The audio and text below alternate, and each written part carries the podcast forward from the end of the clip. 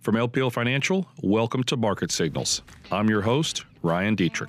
We didn't think earnings growth this quarter was was possible. The economic recovery has certainly exceeded expectations, uh, our expectations, and many people's expectations to date.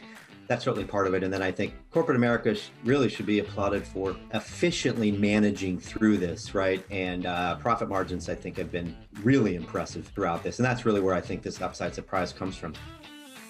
Hi, everybody. Welcome to the latest LPL Market Signals podcast. Ryan Detrick here, Jeff Buchbinder on the line as well. Now, Jeff, we were just talking before you started. You feel almost invincible now. You've got all the proper equipment to make you unstoppable. You want to tell us a little bit about um, what I'm talking about here?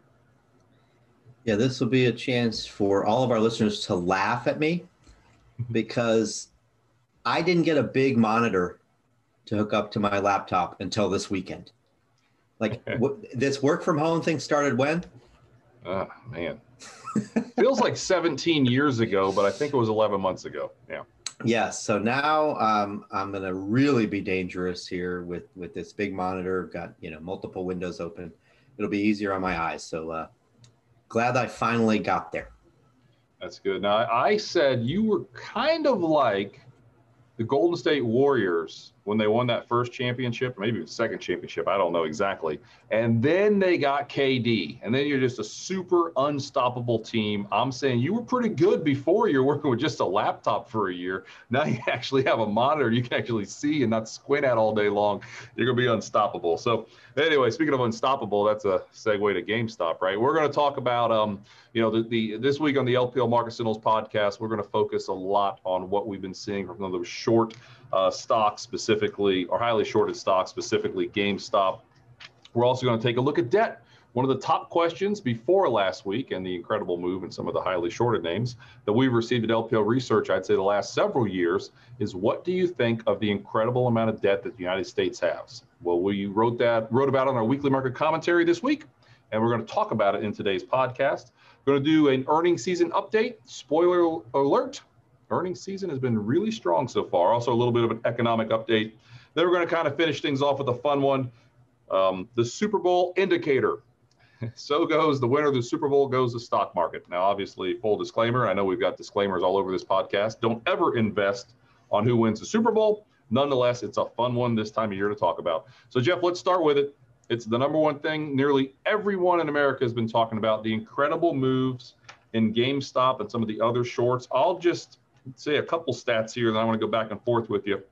Last week, GameStop was up 18% on Monday, 92% on Tuesday, 134% on Wednesday, down 44% on Thursday, and finished out the week with a solid 66% gain on Friday. That 134% move on Wednesday, according to our friends at JP Morgan, they said that that was a five standard deviation move. In other words, it should happen once every 13,000 years. It happened last week. So that obviously really shook Wall Street, almost you could say, to its core with a lot of different things that we saw last week. Um, you know, Jeff, what was your take on GameStop and the shorts last week and kind of what it all means? Yeah, the, the number one question I think we're all asking is what does this mean for the broad market, right? Yep. And you know, related to that, um, a lot of people are asking if other big institutions will get hurt by this, right? That big hedge fund, Melvin Capital, is the one that's getting all the attention. Mm-hmm. Uh, you know, their uh, portfolio down about 50% in January alone. Uh, you know, it's good to see the markets rallying back here a little bit on Monday morning, but I think this the jitters that we saw late last week um, are related to um, you know the shorts covering and having to raise capital by selling these big liquid names like the FANG names. Um, it's not just Melvin Capital. There are other institutions that have been hurt by this. There's still a lot of short interest in you know GameStop and these other names that are getting all the attention. So the question people are asking: Will other institutions get hurt, and will that lead to more, um, you know, forced selling in some of these big liquid names? Our our best guess at this point is that this, you know, gets resolved fairly quickly, and that we won't see more big institutions get hurt by this in a way that could have systemic uh, impacts broader market, but um, you know clearly this this saga is not uh, not quite over. Oh no, it, is definitely not over yet. Um, you think about it. You know, Melvin Capital, like you said, lost over 50% in their portfolio in January. They had to be infused by Steve Cohen and Citadel to the tune of $2.75 billion last week. Um, Robinhood, which is the heart of a lot of these these trades, they had to tap a billion dollars of credit on Thursday. And that's the concern, right? That's what we saw late last week. Is this another long term capital management potentially? For those who remember back then, the Russian ruble made some moves that it simply was not supposed to make. And as a result, one of the largest, most successful hedge funds ever in long-term capital management was shaken to the core and fell apart. And it brought with it almost a 20% market correction in the fall of 1998 as well. So you know we're monitoring it closely but as of this time we don't believe that's the case. Um, but still, you know, who knows? I guess it's the short answer. That's why we're watching it. But again, we are seeing a good bounce this morning, um, at least on Monday at the time where we're doing this. Now, here's a key thing, Jeff. It's not just a GameStop story. I know that's what everyone's talking about. According to uh, the most 100 shorted stocks in the United States on the Russell 3000, the average one was up 23% last week and up 70% for the year. So again, I know GameStop gets the headlines, but it's not quite uh, that simple. Now, what's unique about this, though, we've seen some of this stuff before. In the 1980s, there was a major short squeeze in silver by the Hunt brothers. 1998, Volkswagen was the most valuable car company in the world which um, no one really expected, but it happened as a major short squeeze with Volkswagen. After the election in 2016, shipping stocks had unbelievable moves on massive short covering as well. And now we, we're seeing GameStop as well. It reminded me of the, um, the famous quote from Reminiscences of a Stock Operator There is nothing new in Wall Street. There can't be because speculation is as old as the hills. Whatever happens in the stock market today has happened before and will happen again. And the other one I love that I think makes sense with all these shorts and different things, the Warren Buffett quote, when the tide comes in, you see who is swimming naked. And we're seeing that with some of these big companies that were drastically short. Um, you know, a company with 150% of its float already sold short, which is the last quote I want to bring out, the Patton quote. When everyone is thinking alike, someone isn't thinking. So it kind of makes sense from a market's point of view. Everybody was short. You, you got the wick to go, whether it be because of the Reddit crowd and different thing. You see some of the size of the trades coming in last week. Those weren't guys trading in their mom's basement. All right. I mean, there are some big institutions that are kind of jumping to the other side of this because they smell blood against some of their competitors. So it's not quite as simple. Now, maybe Reddit started things, but it's it's really, really unique. Um, let's see. So Jeff, what else? I mean, you know, GameStop, one more for me, and I'll go back to you.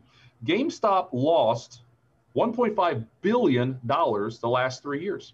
You think about it, people play games online and they don't go to malls so much. This is not really the ideal place to be, yet their stock was up 1,625% in January.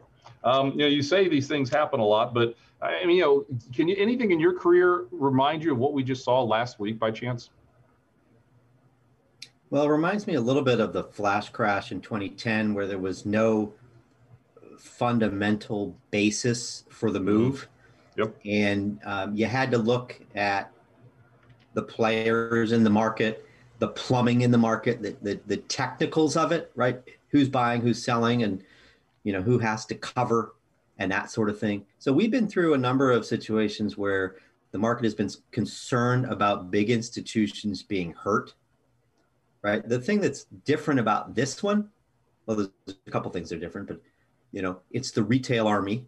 That's yep. different. Usually it's it's just the big institutions smelling blood against the other big institutions. Uh, and then the fact that we're in a pandemic and we've got a name here that you know by most accounts it, you know sh- shouldn't be up here at this valuation right? It's detached from fundamentals. I think we all you know agree you know it can mm-hmm. be detached from fundamentals for a while. You don't know when that's going to change. It's not really changing today. But uh, that makes this a little bit unique that you know the market is targeting these not just you, you know companies that have a lot of short interest but companies that are among the most fundamentally flawed right now uh, during the pandemic yeah, and I guess I'm full of quotes today because the other Warren Buffett one that reminds me of this. In the short term, the market is a popularity contest. In the long term, the market is a weighing machine. And let's not forget what Sir Isaac Newton told us many hundreds and hundreds of years ago. I can explain the motion of heavenly bodies, but not the madness of people. some of those I think make uh, make a lot of sense. The other thing, Jeff, that took that took me last week when I saw what happened, you know, on Thursday, Robinhood and a lot of other places said, you know what, you're not allowed to buy this anymore. You're not allowed to buy GameStop and a lot of these other names, right? People were obviously doing that. You could sell it, but you couldn't buy it. Now they had to do that. And there's some, you mentioned plumbing, some really unique um, Twitter strings to explain all this. I'm not going to get into that, but the truth was, you know, maybe some of the regulators told them to calm down a little bit and and help, um, you know, stop this, stop the stop some of the madness, if you will. And that upset a lot of people. It actually united AOC on one side and Ted Cruz on the other. You wouldn't think anything could unite those two, but they actually they agreed in this particular case that hey, people should be allowed to trade the stocks that they want to trade, right? And and the thing that got me was rules do change. I remember in 2008 being short the market uh, being short uh, financials specifically, bank stocks. And the you know what happened? The rules changed. They said, you know what, you can't short bank stocks anymore. Bank stocks went crazy. Um, you know, so that happened before. Then you had, you know, GameStop. They said you can't trade GameStop anymore. Although it's you're allowed to now. I think some of that's come come back. But then the story, the amazing story was the story of Piggly Wiggly. I had no idea until this weekend. I'll make it very quick, but back after the uh, first pandemic, well, the 100 year pandemic, 100 years ago, when you went to a grocery store, you had to say, I want this, I want that. They actually picked it out for you. And a guy working there in Memphis said, you know what? At a grocery store, why don't we just put everything out there, let people pick it themselves? You know, people like to compare and look. And it was wildly successful.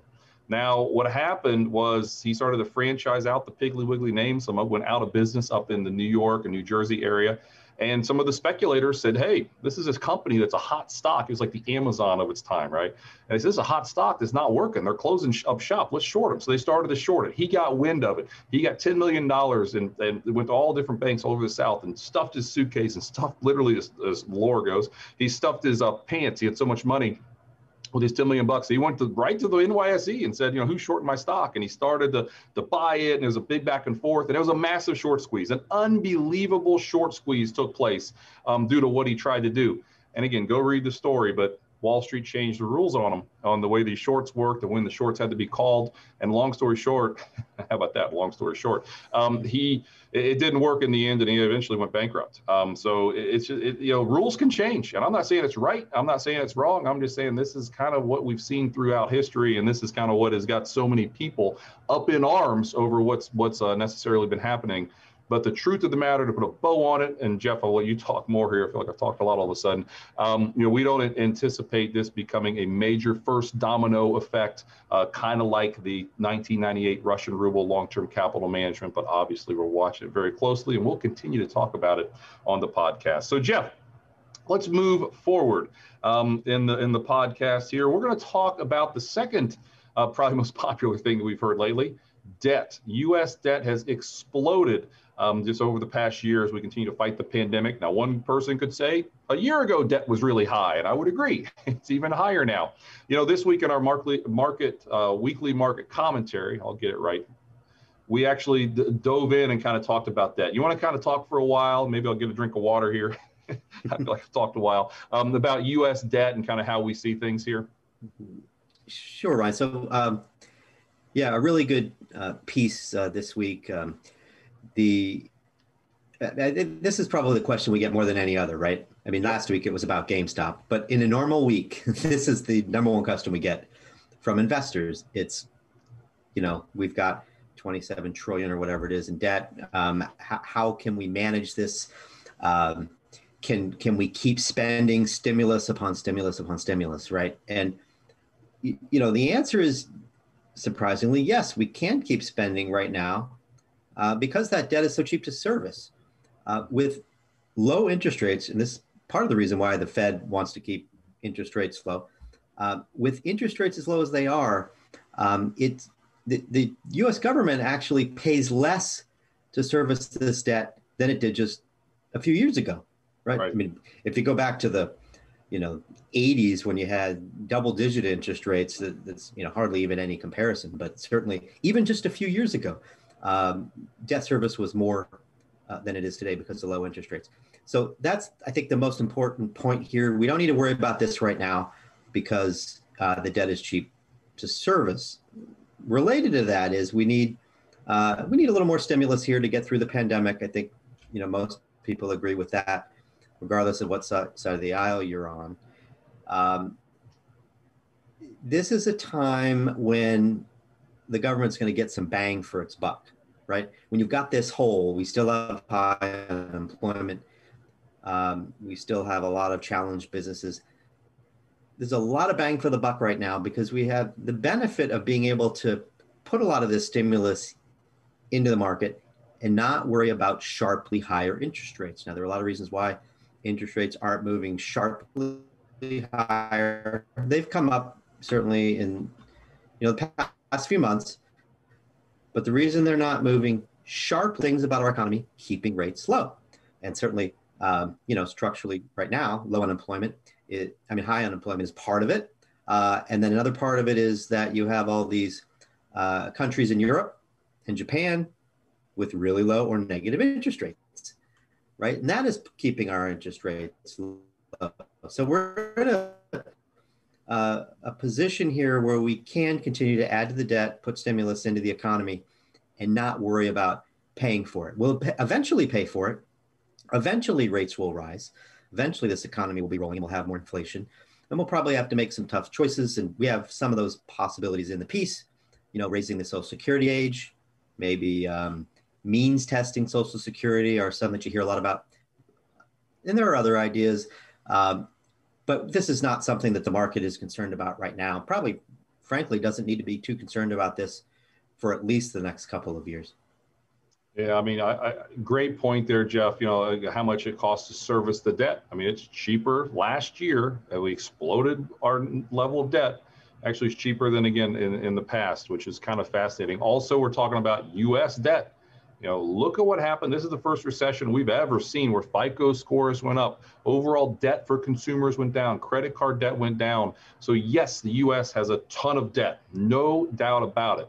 But you know, a lot of businesses. Now, believe me, some small businesses are struggling. We're fully aware. But on the whole, a lot of businesses are actually in pretty good shape, and the consumer in the midst of a, a, terrible pandemic and recessions actually in fairly solid shape. So there's a kind of diff- couple different ways to look at it. Jeff, I'll just kind of talk very quickly. If you're watching along on the YouTube channel, thanks. You know, please be sure to give us a follow, give us a like wherever you get this podcast or see it. And we'd love positive reviews. It really helps um, kind of build this brand and continue to get our podcast out there. But we're in February. Uh, we had a huge rally. We all know that historically. Sure enough, February, a post election year, is the worst month of the year. Also, if you take a look at what happens after the inauguration uh, until pretty much March Madness comes around, stocks tend to be weak. So, what I'm getting at, we're in a little bit of a tricky seasonality point of view here the next several weeks after the rally, after all the talk about GameStop and kind of the different things that are happening out there, maybe a little break would be perfectly normal. One other thing, Jeff, I didn't mention it. We mentioned the Hunt brothers. Literally, at the time you and I are recording this, we'll see where it closes. Silver is up almost 11 or 11, 10, 11, 12%, give or take. I mean, it's having one of the largest rallies silver has ever had. Um, so we're watching that, and that's kind of that next area that if you read over the weekend, that some of the traders and Reddit traders and, and day trading, if you will, day trading army are going after uh, for some of the shorts. So anyway, we'll, we'll, watch that one. But silver is absolutely flying today as a, as a result of that. Now, Jeff, let's talk a little bit about the economy. Um, earnings season is going on, and last I checked, it's been amazing. Every week you and I talk about earnings, and every time you tell me it's getting better and better. Give us an update on how earnings season is looking here, as we are probably in the most busy week of earnings season. Also, it's been great uh, so far. Um, in, in fact, we didn't think earnings growth this quarter was was possible, to be yep. perfectly honest. And now, you know, we, we've only had about what 36% of the S&P 500 report, and that's looking like a real possibility, maybe even more likely than not. Uh, we thought we were going to have to wait until Q1 for earnings growth year over year for the S&P. Uh, we might get it in Q4. We're we're down about a couple points now, but a lot of companies left. We get 110 S&P 500 companies this week, uh, and uh, hopefully by the end of the week we'll be, you know, looking at flat, which is really amazing because remember last year at this time, right? Q4 2019 was pre-pandemic. Right. So for the S&P 500 to generate as much in earnings in Q4 2020 as it did in Q4 2019 is really, uh, really remarkable. uh, you know, the economic recovery has certainly exceeded expectations, uh, our expectations, and many people's expectations to date. That's certainly part of it. And then I think corporate America sh- really should be applauded for uh, efficiently managing through this, right? Um, and uh, profit margins, I think, have been um, really impressive uh, throughout this. And that's really where I think this upside surprise comes from. So you're talking about like a 10 percentage point upside surprise. We got that the last couple quarters or more. We didn't think we'd get that again, but um, it looks like um, we are getting that. And then, you know, one of the measuring sticks for uh, earnings season uh, that we use is, is the change in forward four quarter earnings estimates, right? So um, that's been really impressive. We've had almost a 3% increase in estimates for earnings for next year, the next four quarters, uh, just over the last several weeks. Um, really, really positive and rare uh, result. So anywhere you slice it, this is a great earnings season, and uh, it's, it's not even halfway done. Yeah, I mean, this very likely could be the third consecutive earnings season that saw more than 80% of companies beat the earnings expectations. So truly, um, truly amazing how quickly, I guess you could say, corporate America's come back very quickly. Some other positive news. If you look at um, the number of hospitalizations due to COVID, it is significantly dropping. Uh, number of new cases, seven-day moving average consistently dropping. The Johnson & Johnson vaccine that we've talked a lot about had a 66% effective overall. That was a little bit lower than what some people were hoping a couple weeks ago. It was 72% effective in the U.S. though, but much much lower. Well, 57% effective in South Africa, where again they have the new mutated strain. Um, but also Novavax had 89% effective in the UK. That's the UK strain that, that people have talked about. Their, their, vaccine extremely effective there. Only 60% effective in South Africa, but still, um, you know, that's still a solid number against the new mutation in South Africa. And according to the data, 96% effective overall versus what we're going to call the old COVID strain or original COVID 19 strain, according to Novavax. So, some positive news on the vaccine front. Jeff, we also had PMI, regional PMI data from Chicago last week, uh, manufacturing the highest since July of 2018. A lot of the recent manufacturing data we've been seeing is strong. From the, at the time we started recording this, the monthly ISM manufacturing number came in a tad lower than expect, expected, but still a historically high number. So there are some some real positives there on the economic front, um, you know, for the most part. The, the concern, though, is still initial jobless claims still are up over 800,000 last week and are still quite historically that's extremely high, but a little bit trend in the right direction. So Jeff, let's finish things up with a fun one. We're going to talk about the Super Bowl indicator. Now, just for a reminder, you are a, um, a Tom Brady fan or Chiefs fan? I can't remember. What is it? I'm a Chiefs fan, but living in New England, uh, I, I got to admit, I, um, I, am okay with Brady. I want him to lose this weekend, no doubt. Right. right. But I, I, don't feel like uh, most of the country uh, rooting against him. Yeah, I don't. I don't. We'll just go with I don't like them too much. But anyway, yeah. So I'm an Ohio guy, so I can't like a Michigan guy. It's just how it is. But um, you know, so this is a fun one. Again, there's disclaimers all over the podcast. If you just listen to it at the end when I talk. It's goofy. So I, I, use all these big words. They give me a script to read. I, I can't believe I said half those words, but we have to have disclaimers on this stuff. And this is a major disclaimer. Don't ever invest in this stuff, but it's fun. Um, you know, for whatever reason, stocks tend to do better when the NFC wins. Um, Jeff, the average year since we have 54 Super Bowls, the S&P is up 8.7% a year during all those years. All right. When the NFC wins, though, the S&P is up 10.2%. When the AFC wins, up 7.1. Um, and it's higher 79% of the time when the NFC wins, and for the full year, higher about two out of every three times at 65% when the AFC wins. Now, there's always a disclaimer, right? Lately, the AFC's done great. Uh, the last, let's see here, I've got it. The last 11, wow, is that what it is? Yeah, the last 11 times the AFC has won a Super Bowl going back to New England in 2004.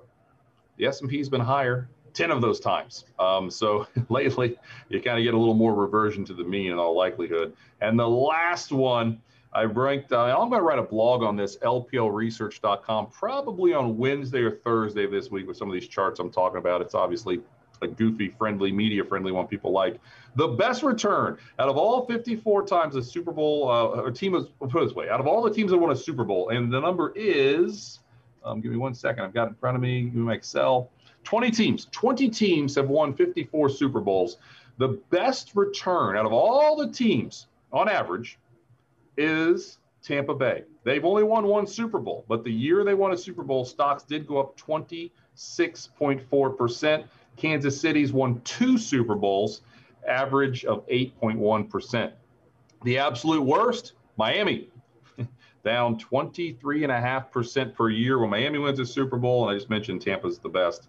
Uh, for those who remember, six Super Bowl wins for Pittsburgh, six Super Bowl wins for New England, and five for the Dallas Cowboys. And I do not see my Cincinnati Bengals on here. It's probably a typo. I'm sure they should have been on here, but nonetheless, may, maybe next year I'll see my Bengals on there. All right, Jeff, I just said a bunch of numbers. Any comments from you? I mean, it's kind of a playful one. Anything to say there other than go Chiefs? well, I, I've been a Chiefs fan a lot longer than I've been involved in the markets. So yeah. I'll just I'll take that eight percent return when the Chiefs win and be perfectly happy. I don't want to get greedy.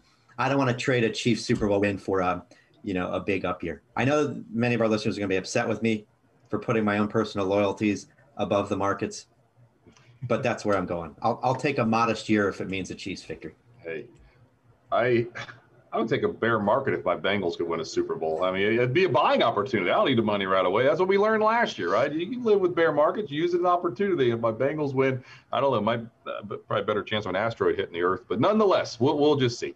All right. Well, thanks again, Jeff, for, for an awesome conversation there. Uh, it's all GameStop all the time. We're going to keep looking into it. Please go to lplresearch.com to read our blog where we're taking a look at that um, you know, daily and, um, and all the different things that are taking place. But again, it's a big week for earnings. GameStop might have the headlines, but like Jeff just said, earnings have been extremely strong. The Fed is still there, and there's more fiscal stimulus likely coming as well. We didn't really talk too much about fiscal stimulus, I don't think, um, but nonetheless, likely there's some more coming. We'll probably focus more on that next week. Um, so again, thanks everyone for being here appreciate everyone showing up every single week, and we'll keep doing it. And uh, I guess that's right. We'll talk who won the Super Bowl, I guess, next time. And my favorite story of the Super Bowl last year was when the Super Bowl happened. New, uh, you guys in Kansas City, Jeff had a big old party, and you didn't hear from your brother for like a day or two. that was great. we eventually found him. Eventually found him. You you knew he was fine. You said, well, he just you know, hey, you won a Super Bowl. Go go out and have some fun. I think he did. So anyway, all right, everybody. We'll see you next week. Thank you. Take care. Bye bye. This material was provided by LPL Financial, is for general information only, and is not intended to provide specific